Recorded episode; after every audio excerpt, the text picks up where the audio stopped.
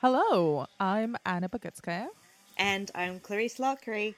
and this is the Next Supremes, an American Horror Story rewatch podcast.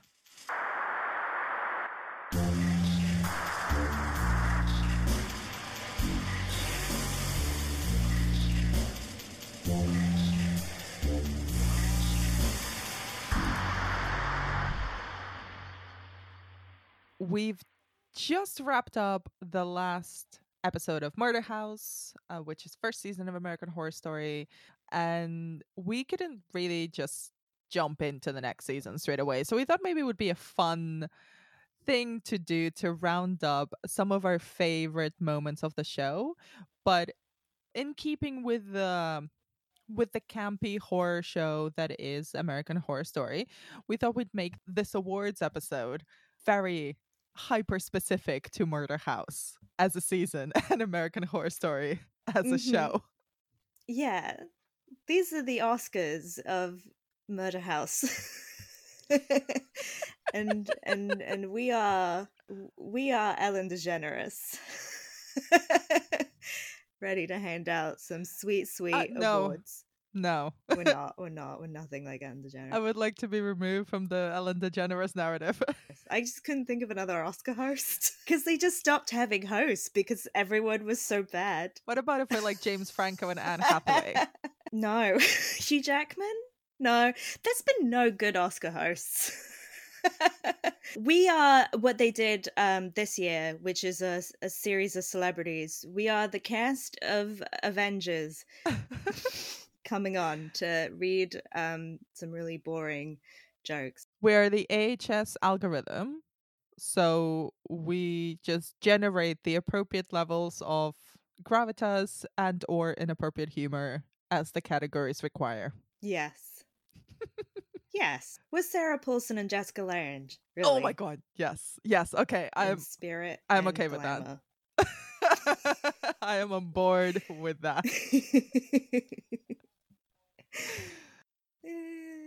I mean, do you want to dive right in? Do we have any general thoughts? Well, actually, yeah, that's a that's a really good point because we spoke about this at the beginning.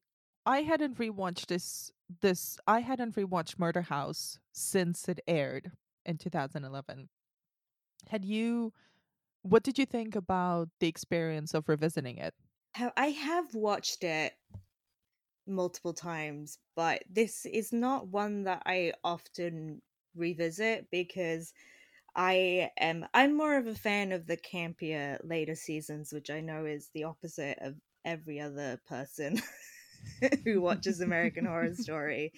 Um so because I I find this season so dark and I think it is really dark and it is I rewatching it I was struck again by it's still got all the the campy elements in Mm. it and it, it's silly and super emo in places but um yeah when you think about some of the ground we've covered in the past few weeks you're like yeah this is a pretty heavy season Some of the conversations that were being raised in this very over the top season, you know, about the apocalypse and the hoof babies and murder ghosts and, you know, the very familiar setting of a haunted house that is just, you know, the setting, the house itself is haunted and nothing, no amount of kind of exorcisms or sage can ever fix that space.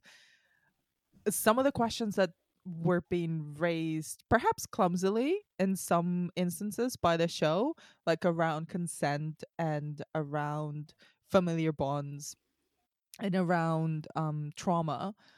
Some of those questions are feel so pertinent to some of the com- wider cultural conversations that we're having right now and that are continuously being explored by other creators and other writers. So it's been really intriguing to go back to the show now in the context of everything that has been happening and all the conversations that have been opened up in the last couple of years and how they've evolved. And looking at something that you know does feel potentially dated in some regards but we're certainly trying to tackle some very very dark themes within a very familiar framework of horror fiction. And that's part of the reason why I love American Horror Story and why I love horror as a genre.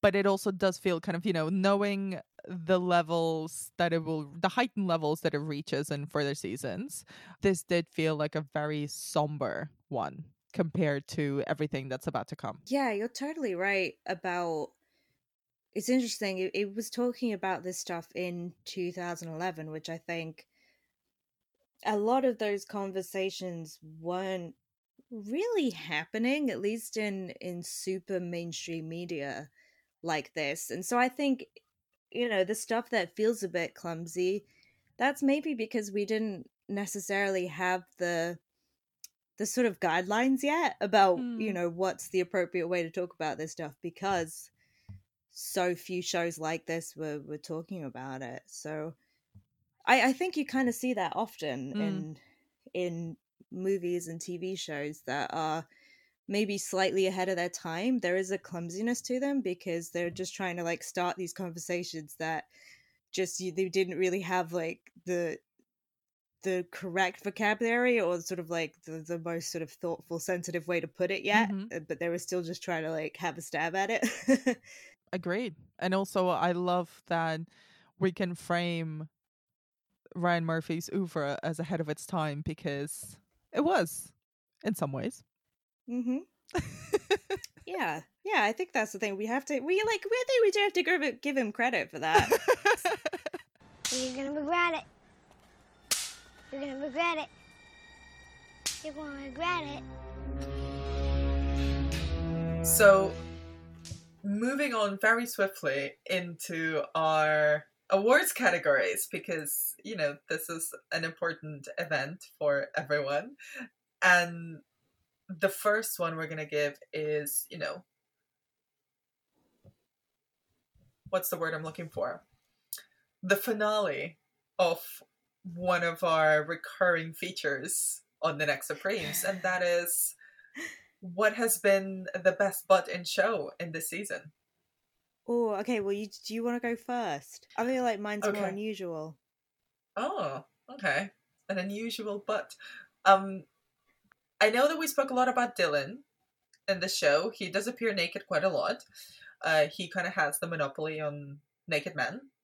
But I'm gonna go with Patrick he has very few naked moments, but one of my favorite butt moments of Murder House is when he is arguing with Chad, and you know their relationship is breaking down, so it's not great context, but he uses his nakedness and as a kind of as a real power move. So it's a power butt move, and I appreciate that. That is a power butt move. That is good. that well, I went for. I know he's kind of only in one episode, but I wanted to give a shout out to Miguel, who's the father yes. of the the second family that move into the house, and because the ghosts do the whole routine where he goes down butt naked to the stove and puts his hand on the fire. Um, just uh, I don't really have any. Uh, I, you have a much better reasoning for yours. I just thought just thought it was a supreme butt sometimes you know we we can just we can just you know appreciate the male bud and that that's all we need yeah and that's all that sometimes we're given. But I like that character. he seems like a nice dad. He seemed like a good dude. So shout out to Miguel and his butt. He seems like a very cool dad. Yeah, he just seems like really cool dad vibes. So Yes, and he loves his wife, and you know he wants to have another baby. So it's all it's all good vibes for the Ramos family. Yeah, we wish them well. We do wish them well. Okay, so should we now do the most emo moment? The most emo moment award goes to. There's so many candidates for this award. It was it's very hard to pick. Um, do you want to go first? I have a, a single line for me, which is when Tate and Violet go on their first date and he gives her a black rose and says, I know how you don't like normal things. I don't like normal things. You're the first boy to ever give me a flower. Thank you. I love it. What does that mean? what do you mean, don't.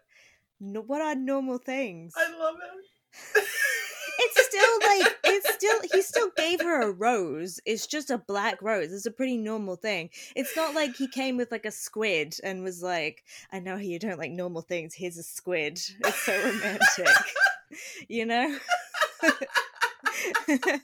like widen your horizons. Oh if you really God. think you really think you're that much of a weirdo, you still gave her a flower. So there we go.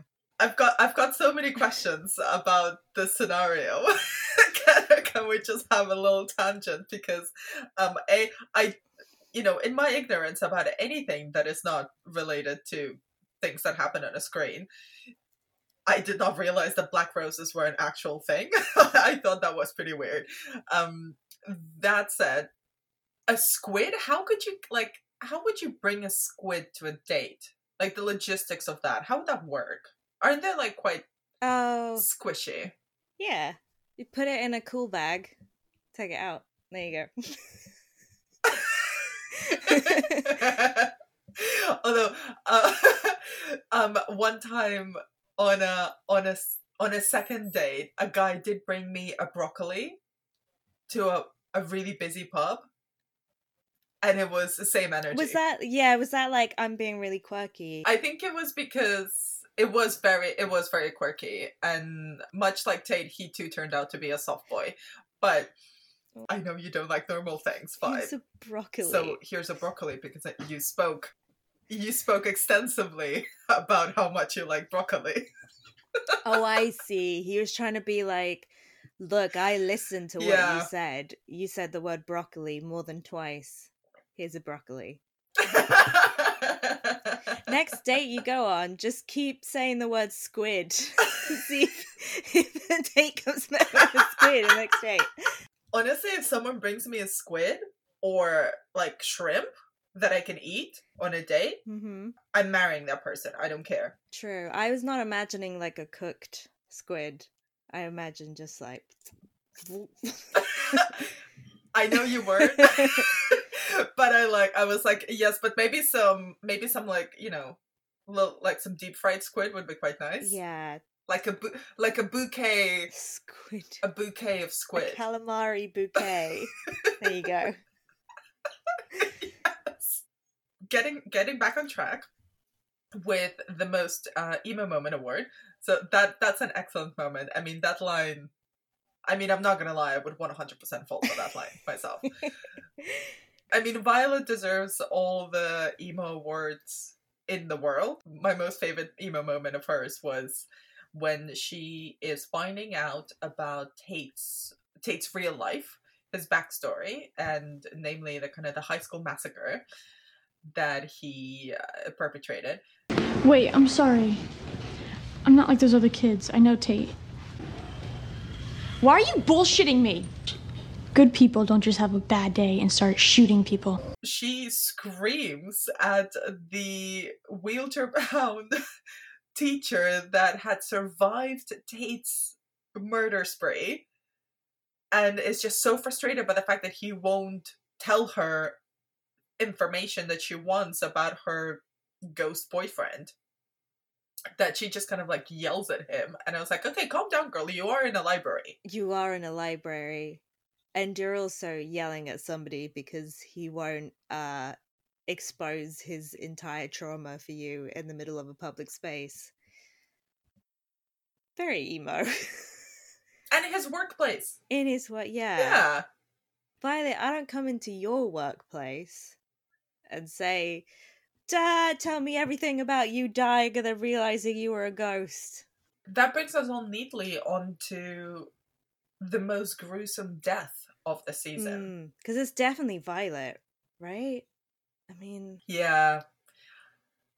I mean, on several accounts. So, on shock value alone, because we spent quite a few episodes with Violet once she's died without knowing that she's dead. And the reveal of her body is is quite dramatic. And it's it's very violent because we're not seeing we don't see her die, but we do see kind of her decomposing corpse and it's very it's very much in the vein of the 2002 remake of The Ring, the English language remake of The Ring. you know, with the like the big distorted mouth and kind of a lot of insects coming in and out of her eyes and like the big white eyeballs and stuff. It's it's just a couple of like flash shots of her body, but it's very impactful, I thought. Yeah, because that I think I said this before. That scene from The Grudge, um, not The Grudge, The Ring, the American Ring. Uh, I had to sleep on the floor of my parents' bedroom the night that I watched that movie when I was a little tween. So didn't like revisiting that moment. Yeah. no. And also like it's also sad. Like it's really sad the fact that she you know, she doesn't know that she's dead. Nobody's mourning her. And she is just this teenage this sad teenage girl is just decomposing in the attic somewhere without anybody knowing that she'd gone. Yeah, and just like having to look at your own dead body is morbid, I would say. Gruesome. Should we move on to best inappropriate historical reference award? Because so many choices. there were so many. What's what's your top one?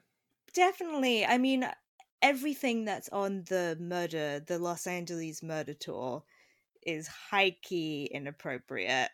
But I think the worst one for me, I mean, the OJ Simpson one was bad, but I think it was the the Sal Mineo where they go to the alleyway where Sal Mineo was killed, and they're like, "Ta-da!"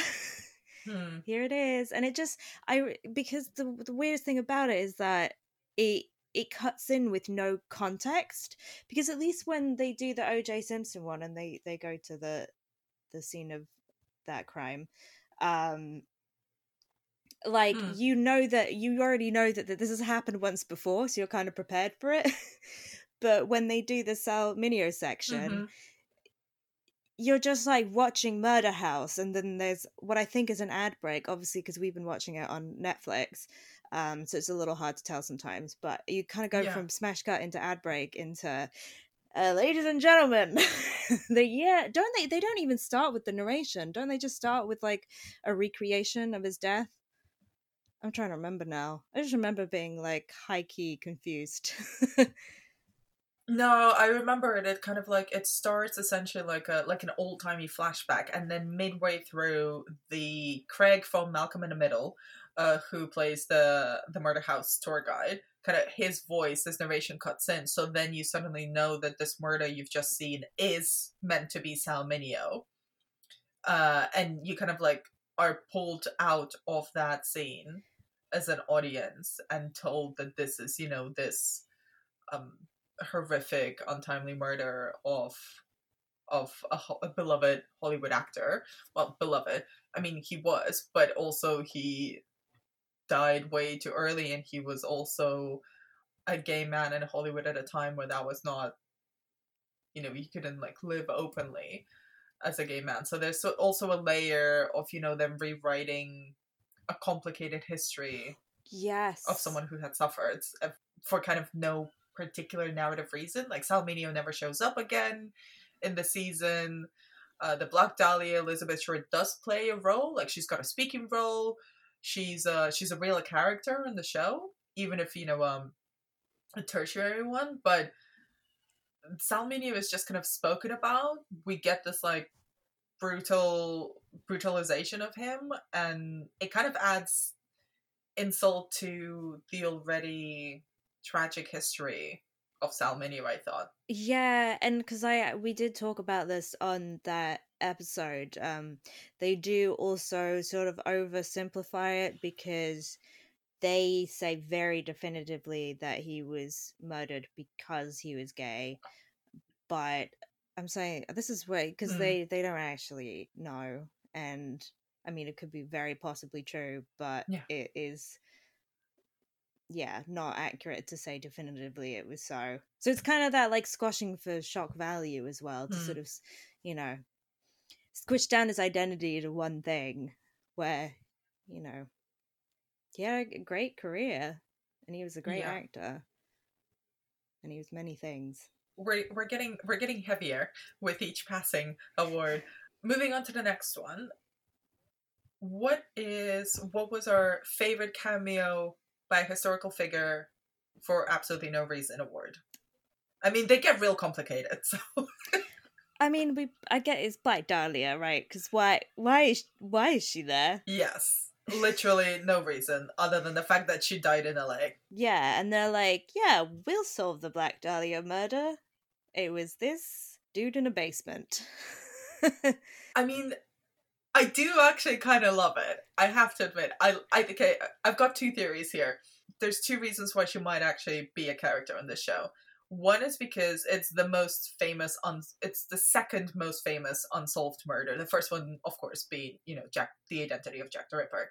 But the Black Dahlia, nobody knows exactly what happened or who killed Elizabeth Short. So this is like a nifty way of linking up true crime and LA grisly history with uh, fictional characters. So it's like a win-win and a really True. gruesome wink. True. But my other theory is that actually someone came up with the idea of doing a boy Dahlia. So then they had to put in the Black Dahlia to make sure that the reference made sense. Oh, right. That makes sense. That makes a lot of sense. And also, I mean, within the history of American Horror Story, basically every murder's covered. So she was going to have to turn up at some point. And it makes the most sense to do it in Yeah. the the murder house with a long history that goes back to the the golden age of Hollywood in yeah, in LA Yeah. because all the well they haven't done jack the ripper yet so season 10 God. he's gonna get on a boat from london oh my god. Oh, oh my god. Oh my god. If uh, oh, oh now I'm spinning out. If American Horror Story does a Jack the Ripper season, I will uh, lose my absolute shit. i mean i won't say who they've covered because that would be that would be a spoiler but um i will say that within every single existing season i can't think of anybody who hasn't been covered by this point like This is oh. they're running out of murderers so they might have to go international also with American Horror Stories that's about to like you know exist at some point in the near future, they're gonna have to you know widen the scope. We could do a whole hour of just speculating what American Horror Story could cover. True. True. They're gonna have to drop the American at some point because they're gonna get itchy for for some European global. Probably want to go to Japan at some point and do Japanese horror. I mean, what about franchising this? Like, you know, Japanese horror story, British horror story. I would be into that. Let's go specific. Let's go like English horror story, Scottish horror story, Scottish horror story. Spanish horror story. Oh my god, there's like I would be so up for all of this. I, I am also available uh, for any writers' rooms that might be hiring right now, specifically It's basically American Horror Story related ones. it's basically Men in Black International, but the American Horror Story version. Oh my god, yes, yes, all of it. I, I want this in my eyeballs right now. they'll they'll do it eventually. Don't worry. Okay, hopefully, hopefully. Okay, so this one is the most questionable consent award. Because there's a lot of uh consent Yeah. comes up a lot in this season. I think, you know, specifically Murder House. There's a lot of different sort of Mhm. conversations and like different different levels of consent and, and ideas of consent. Um Oh, do you want to? Do you have an, an answer first? We were talking about this earlier. This season does look at consent from a myriad of points of view and in a myriad of situations. I'm to say, out of, I mean, there's a lot of examples. Uh, I'm to say the one that I was struck with the most was the Black Dahlia. Specifically, two instances with that character. The first one, she's alive, and the fact that she is assaulted while she's uh, sleeping under the the, the effect of the um, I don't know what it's called, like the the gas that the dentist uses to put her under before doing his his work, and that kills her. Um, that's that. I mean, that's horrific. But then when she's a ghost, she's kind of like presented as such an interesting figure of someone who is essentially internalized so much the fact that her only value is as a sex object for anyone that she kind of only sees herself as that. So then sexy Moira Ghost essentially manipulates her into getting into or trying to get into a threesome with Ben Harmon Mm-hmm. in order to I don't know bang Ben. I think that's the only thing that sexy Moira wants for a good chunk of the season. So that kind of moment, you know, when she's sort of participating in this and, you know, they're kind of half naked and they're like kind of getting it on and stuff for Ben to watch and be lured into. But he doesn't fall for it. And there's this there's this vibe that she doesn't really know what or what for and she's not necessarily into it and she's been convinced by Moira to do this like performance of sexiness for this man that they don't really have any interest in, really. And that I found really murky because that's like Moira taking advantage of her weaknesses in, in some senses of this kind of internalized lack of value that she has for herself.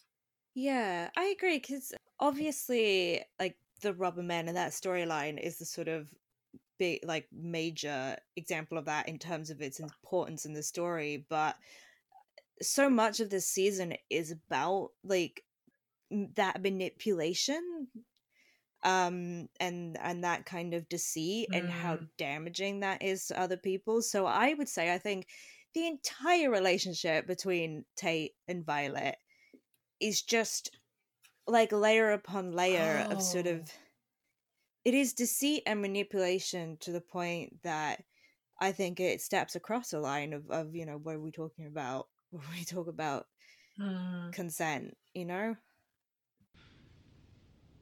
Something's changed in you. Toward me. You're distant. Cold. I don't know what I've done, but I'll leave you alone from now on if that's what you want. Is that what you want?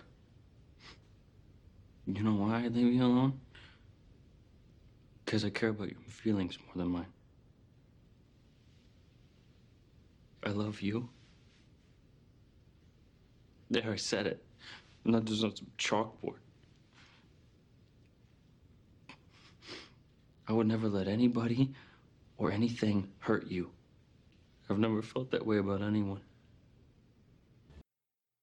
I mean, you know, we're talking about it in slightly fantastical terms because one of the things is like him being a ghost, which of course has no sort of relevancy in real life Yeah. because in real life we don't have to worry about uh, our sexual partners secretly turning out to be ghosts. But I think it, it's the way it is very much like the way he presents himself to her and constantly like manipulates her Mm. into to to making him look like the victim. I think that's the thing that I find so disturbing about that relationship. Oh my god. So because he is he is a murderer, he is a mass murderer, and the way that he every Mhm. single time like every single time he he tries to twist it into like I'm the victim, pity me, pity me, pity me. And we've talked about the idea that okay, well this might be partially you know, partially this might be there might be some truth to this that he is a bit of a victim because of the the machinations of the house. Perhaps there is something demonic inside of him that's making act against us. Well, I mean, this is like this is the thing with this show is that you're combining like supernatural and the real. So when you are talking about things like consent and freedom of and and will and the idea of will, it, it get you know like you can't really just apply it to real life because in real life, you know, people aren't being demonically possessed by houses uh, and and nobody's boyfriend is revealing themselves magically to be a ghost. But I I think if you take all of that as a metaphor for the sort of the real forms of emotional abuse that happen and and psychological manipulation that happen Mhm. in in everyday relationships and i think uh it's like really interesting to think about Totally. Absolutely. And I think, you know, we've spoken about this as Tate's character got gradually revealed throughout the season, but he is probably the best exploration of the myriad of layers of consent kind of com- condensed in this one character because even in his entire relationship with Violet, he is constantly hiding very vital information for her. Like, you know, the fact that he is dead, and then the fact that he also covers up her death. So he even takes away that element of kind of of knowledge and self-awareness from her and that gets revealed kind of very dramatically and we've spoken about that that's a very very very good very good choice. Yeah and tries to get them tries to coerce her into um uh suicide by being like let's do it together. I mean she's already dead at that point but like even that in itself yeah. is so like emotionally manipulative and so like that that to me is like that's psychological abuse. And coming from a place as well where he has information like he knows that she is dead already. So this is kind of a performance that he wants to put on supposedly for her benefit but it isn't really. Yeah. Yeah it's it's also like yeah it's a kind of like form of abuse by by like trapping her in this bubble of ignorance. So tate langdon basically he's the worst So then, from one um, very problematic flop to hilarious flop, what is the worst medical intervention on the show? uh hoof hoof baby hoof hoofs The hoofs. little baby deer leg little baby deer leg on the little oh. I mean, Dr. Charles Montgomery. Charles Montgomery is probably my favorite flop character on the season. Um, and top worst medical intervention, I would say, aside from Hoof Baby, would be the boy Dahlia. When that yeah like when Char- when Charles just appears in the basement after Travis has been murdered, and he's like, "I can help," and he has that amazing line where he's like, "Oh wait, no, that's with the Black Dahlia, not with the Boy Dahlia," where he's like, "A writer writes and a surgeon cuts," and you're like, "Okay, Charles, maybe maybe tone it down a bit. You don't really have to, you know, cut people into pieces." yeah i don't know who gave him his medical degree but they should probably have revoked it after the first hoof baby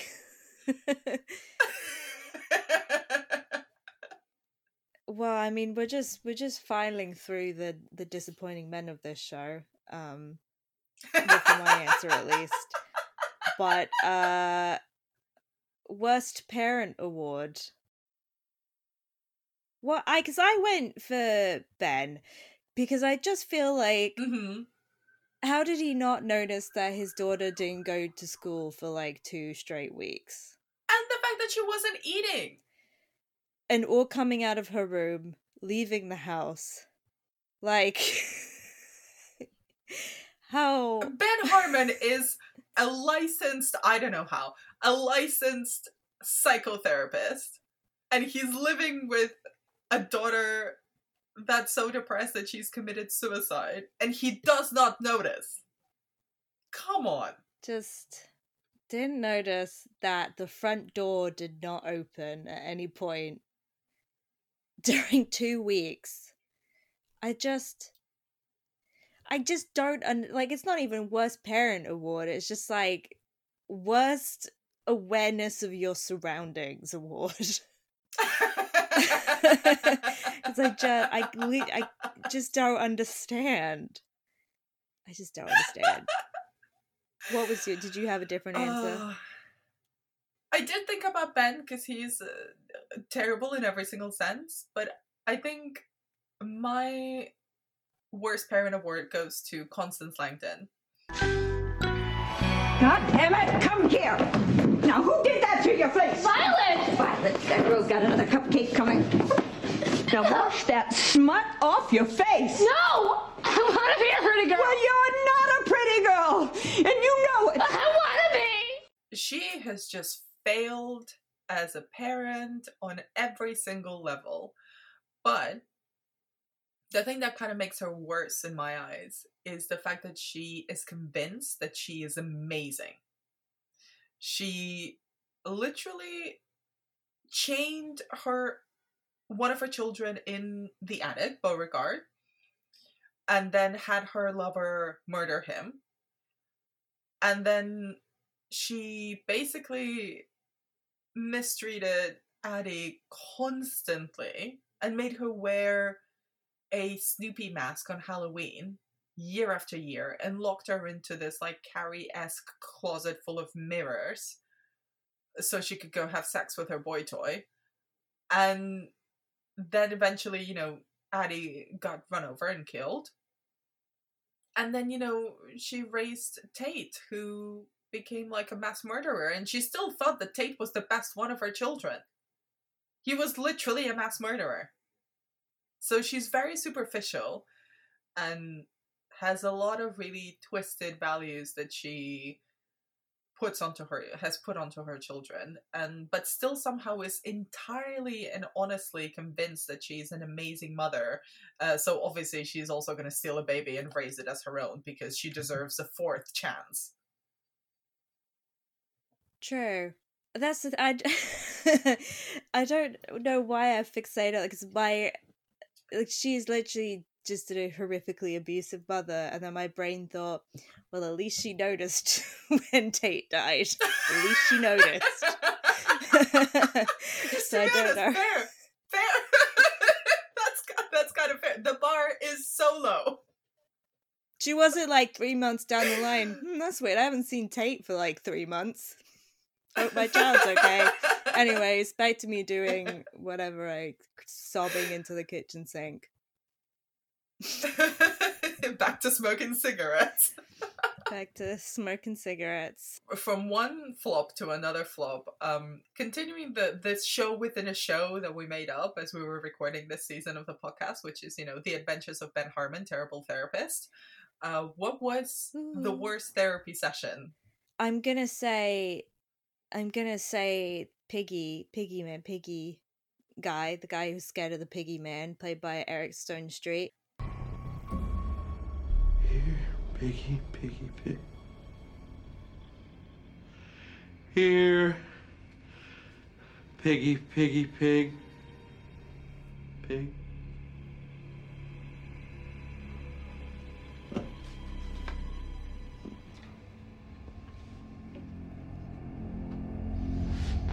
Here, piggy, piggy, pig. Who you calling a pig? He literally died doing his therapy because Ben. So basically, the this this man is is terrified because he thinks if he looks into the mirror and says, "Is it Piggy or Piggy Man?" Like three, it's basically like Candyman, but it's a pig guy. yeah Um, it's piggy man Piggy Man's gonna come and kill him. And Ben just basically tells him to go do that. And it's not Piggy Man that kills him, but there's actually just some people in his house that kill him while he's looking in the mirror saying Piggy Man over and over again. That was pretty bad. it's not it's not it's not great when your patients die because of your therapy yeah, because they're saying Piggy Man in the mirror. a disappointment. Everything ben does is a constant source of disappointment I think my my favorite worst therapy has to be with the character of Sally, who appears in one episode and she's played by Dina Porter, who's an extraordinary actress. And essentially because Ben very literally falls asleep during their session. yes. She is there. Yeah, that's really bad. confronting like deep-seated insecurities about the fact that like she people think she's boring or she can't like maintain the interest of whatever her partner or something and her therapist who she is paying money to to listen to her falls asleep in her session i would be i would be so mad if that happened Yeah. Yeah, especially when you're talking about how boring you are. That's pretty problematic. Yes. And that also led to her trying to kill herself which again not a great outcome for a therapist Whoever gave him his medical degree probably should revoke it. definitely should Just saying. A lot of medical institutions here not doing their thorough checkups on their graduates. saying. This is quite a big one, but the best ghost award because there's a lot of them in this show. my god yes okay this is ghost central Yes. My favorite ghost is the fabulous and always just annoyed at everything, Nora Montgomery, played by the wonderful Lily Rabe. does this mean you her. you get to do the the Nora Montgomery voice again What's the thing? I, I love that line when she's like, I remember when I used to polish my own. Here I am polishing my own silver. How far I've fallen. Charles. the bit is complaining about having only two servants two Gosh, I remember when Mama had five. Here we are. There are only two servants. I'm a fallen woman. she's both like a deeply irritating person and also really tragic because she just wanted to have a baby and a nice house and then you know her husband gave her a hoof baby But she kind of didn't want a baby because when she finally gets a baby, she's like, ugh, won't shut up. Keep crying. Ugh, disgusting. yes I think. I think she wanted a her servants to bring up a baby for her. I think that I think that's what she wanted. She wanted a baby with none of the responsibility.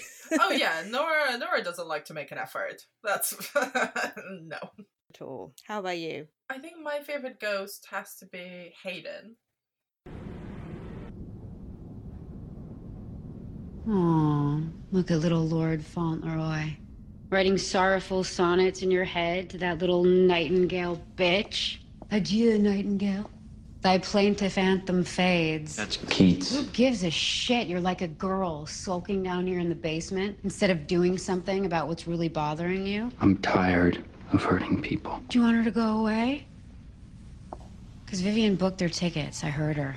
You know what you have to do. Yeah, I do. I just had to prepare myself. It's not fun. You want to fool around while you work your way up to it? Come on. I'm not into it. What is it about being dead that makes me so horny? she kind of also similarly to Nora, she kind of fits into a prototype of a female ghost that we're familiar with. Like Nora's sort of like the weeping lady, you know, she's sort of moping around the house crying because she wants a baby, but she just, you know, because we get to spend time with her, we know she didn't doesn't really want one. Hayden's like the angry ghost. Like she is the ghost of a mistress who was murdered because she wouldn't let go and she was causing trouble for the husband essentially uh, who needed to cover up his own mistakes. So she's real angry and she gets so angry as a ghost and i like her because she sort of like explores what it means to be a ghost. She's like oh i'm gonna have sex with a guy who's alive just to see if i can or i'm gonna you know murder a bunch of people just for lols or like I'm gonna leave some writing on a steamy mirror in the bathroom because lol, I'm a ghost. I can do that now. you know what I mean? Like she fully explores all the Mhm. different possibilities that her that her being a ghost will now kind of allow her, and she is mean spirited. Like she wants to fuck things up, and she doesn't really think about the consequences or the cost of it. She's like, I'm angry, I was wronged, I'm gonna ruin shit just for the sake of causing havoc and for revenge. But her revenge is not targeted. Yeah.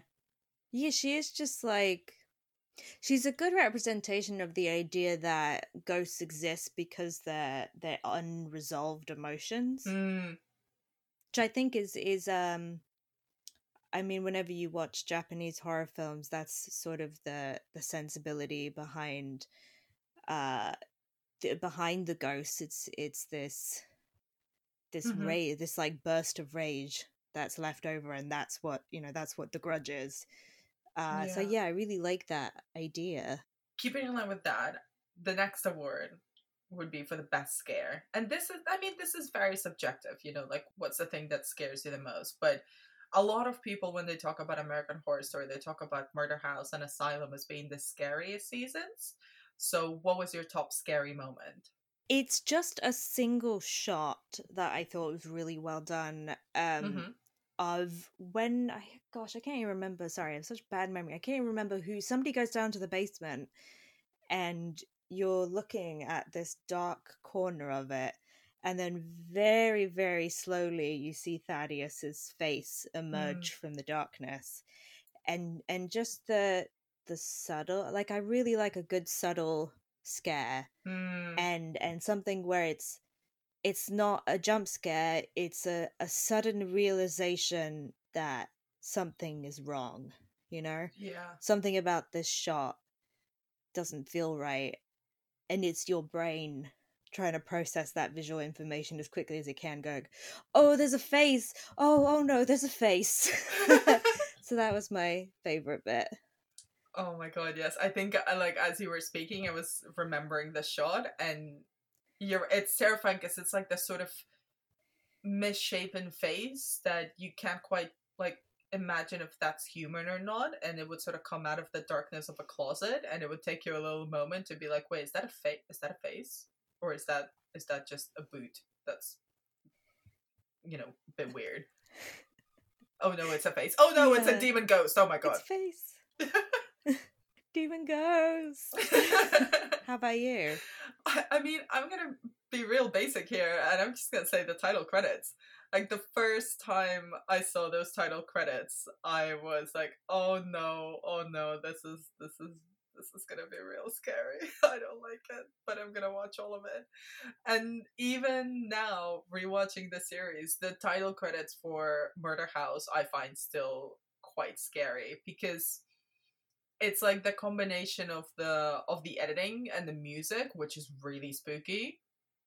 And the images of kind of you know post-mortem photography and you know all these you know victorian era children and bits of flesh in jars that kind of summon up kind of quite creepy images in your head. They kind of implant very very creepy ideas in my head every time I watch it. And even, you know, the show doesn't necessarily even have those images in the show itself, but all of that combo just make those credits so effective. I actually like cannot I couldn't watch them every time they came up in the episodes. I'd always skip the credits because I was like I, I don't want to watch this minute again. That's too much. Yeah. Yeah.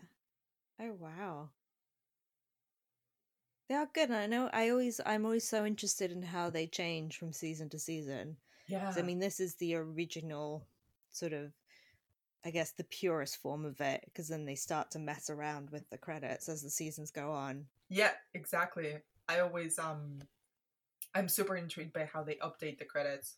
So this one a little bit more of a, a serious one, but there's a there's a lot of ableism in this show. Mostly sort of characters directing that other at other characters to sort of point out. I don't know. To, I guess to to make the characters more villainous is that they are they are ableist. But what was the most ableist moment? Mm. I mean, the biggest the biggest problematic character here is Constance, clearly.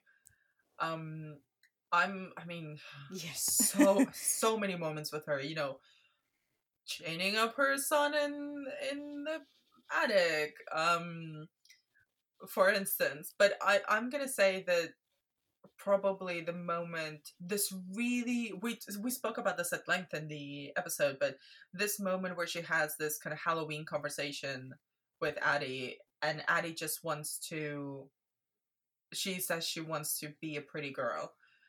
And constance just continues like pummels her with this really toxic narrative of like no you cannot be pretty.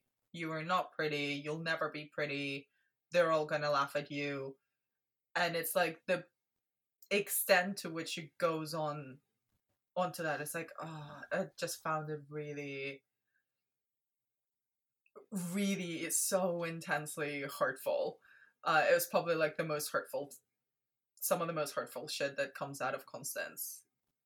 Yeah, and so uh, sad because I think for me it's the just the entire concept of that mirror closet that she'll lock Addie Mm, into, and the idea that like just the idea that Addie looking at herself should in her eyes be something hurtful because that's her sort of it's not only her being ableist towards her daughter it's her trying to make her daughter like feel i don't know direct that ableism towards herself. Yeah. So it like just corrupts her you know so she associates her own reflection with something negative and and scary i guess that's what she's trying to do by looking in the mm. closet like what evil it's like you're taking the jesus closet from carrie which was already a pretty like horrific thing to do to your child and like cranking it up to to 11 Mm. uh yeah and you're right. Constance was the worst parent. I think now that we've broken down the things that she did. only because I rewatched Carrie recently, so I like have it pretty fresh in my mind, and it's it's weird like that mirror closet. It's it's almost even more damaging than the Carrie mirror closet because Carrie's mother is like a religious fanatic. So she's obsessed with the idea of sin and with women's bodies being sinful by default. Whereas Constance's, you know, logic, quote unquote, behind this is the fact that Addie should never be able to feel happy within herself. And it's kind of it's not underpinned by any moral idea, it's not underpinned by any religious fervor or anything. It's just like I think you're wrong based on my uh, toxic, like old school views of beauty and womanhood and who should, you know, and quote unquote, who's normal and who's allowed to be happy. And I've decided based on these rules that you are not allowed to be happy. So I'm going to remind you that I think you should be miserable all the time and grateful to me. It's it's so it's so bad. It's horrifying. it's really bad. Yeah. But to end on a lighter, more optimistic note, you know, within the context of American Horror Story, which is nothing, which is the complete opposite of light and optimistic. Yes. Especially Yeah. in this season because they're all dead. they literally all die. Except the really Yeah. racist white women in this show, which is hella problematic. Who gets to bring up the literal Antichrist? Yeah, and Marcy, who keeps on selling houses. True, yeah. This one is uh, an an award that my friend Ruby, who I've mentioned several times, is the only other living human being I know who loves American Horror Story as much as we do. Big Bomer fan, Matt Bomer fan, and Matt Bomer is an actor who will. This is not a spoiler. He will turn up in future seasons of American Horror Story. This is the best "Where is Bomer" moment award, which essentially is what is the moment in Murder House that would have been exponentially made better by the presence or recasting of Matt Bomer? Meaning, this is no shade on any of the very, very good performers that are cast in the show. It's just based on the universally acknowledged truth that anything Matt Bomer is in is automatically better by about 700% because he is in it. Do you want to go first? I'm still thinking about my answer. So. um, okay, so the Ruby McQuiggin Best Where is Bomer Moment Award goes to. uh, it goes to Patrick because I think Chad and Patrick, and Chad is played by Zachary Quinto, and Patrick is played by Teddy Sears. I think that Patrick, I mean, nothing against Teddy Sears. He is brilliant. He's a gorgeous man. Well done, Teddy, for being Teddy. But A, I would love to have seen Matt Bomer and Zachary Quinto, Zachary Quinto bicker on screen over um, rubber suits and Halloween decorations. I think that would, would have been glorious. And also, I think because there's so many kind of intense interactions between them, and most of them have involved Patrick being uh, half naked. So I think, you know, considering those two Yes. things, it would have been very nice to have Matt Bomer cast in that role for, you know, our viewing pleasure. That's a very good answer. Thank you. What about you? My answer he should have played the Antichrist. Oh! so during the she just bursts out and instead of the baby popping out, it's fully grown adult Matt Bomer slides down like it's like in um it's in Ma- like the scene from Magic Mike fully slides slides down and a kneel. Ta-da! It's me, the Antichrist. and then he like fully appears and he's uh, absolutely clean, dressed impeccably. Well, no, he's like he should be topless with like uh, topless with silk black trousers, and he's like oil slick flump down to down the whole way through the living room, like baby, it's the Antichrist, me. That's my answer. If this is a connective tissue between the American Horror Story universe and the Magic Mike expanded universe, I'm so into it. That is amazing. That's just amazing. one of the characters of Magic Mike is secretly the Antichrist, but it never comes up, and it's not a problem. I love it. I love it. Also, yes, of course, the Antichrist would be Matt Bomer as a stripper. Obviously. How do we not think about this before? this is genius. a full grown adult man. Ta-da! Well, Well, that's Murder House. that was Murder House. That's that pretty much wraps up the first season of American Horror Story and the first season of the next Supremes. Woo! Yes. Down, down, down, However, this down, is down, down. this is nowhere near the end. Oh my god, no. We've uh, just only started. Oh yeah, yeah. It gets uh, it's gonna get real messy. So we're gonna kick off with the next season of American Horror Story, which is Asylum, starting next week. Yeah, so we'll be back next Wednesday with our take on on the very first the pilot which pilot would you say pilot for a second see the first episode of American Horror Story Asylum. But in the meantime, send us your thoughts on Twitter. I'm on at clarisselou. And I am on Anna B. Demented. Bow, bow, bow. Just send us your Matt Bomer gifts. That's that's all I want. Oh yes, please. please.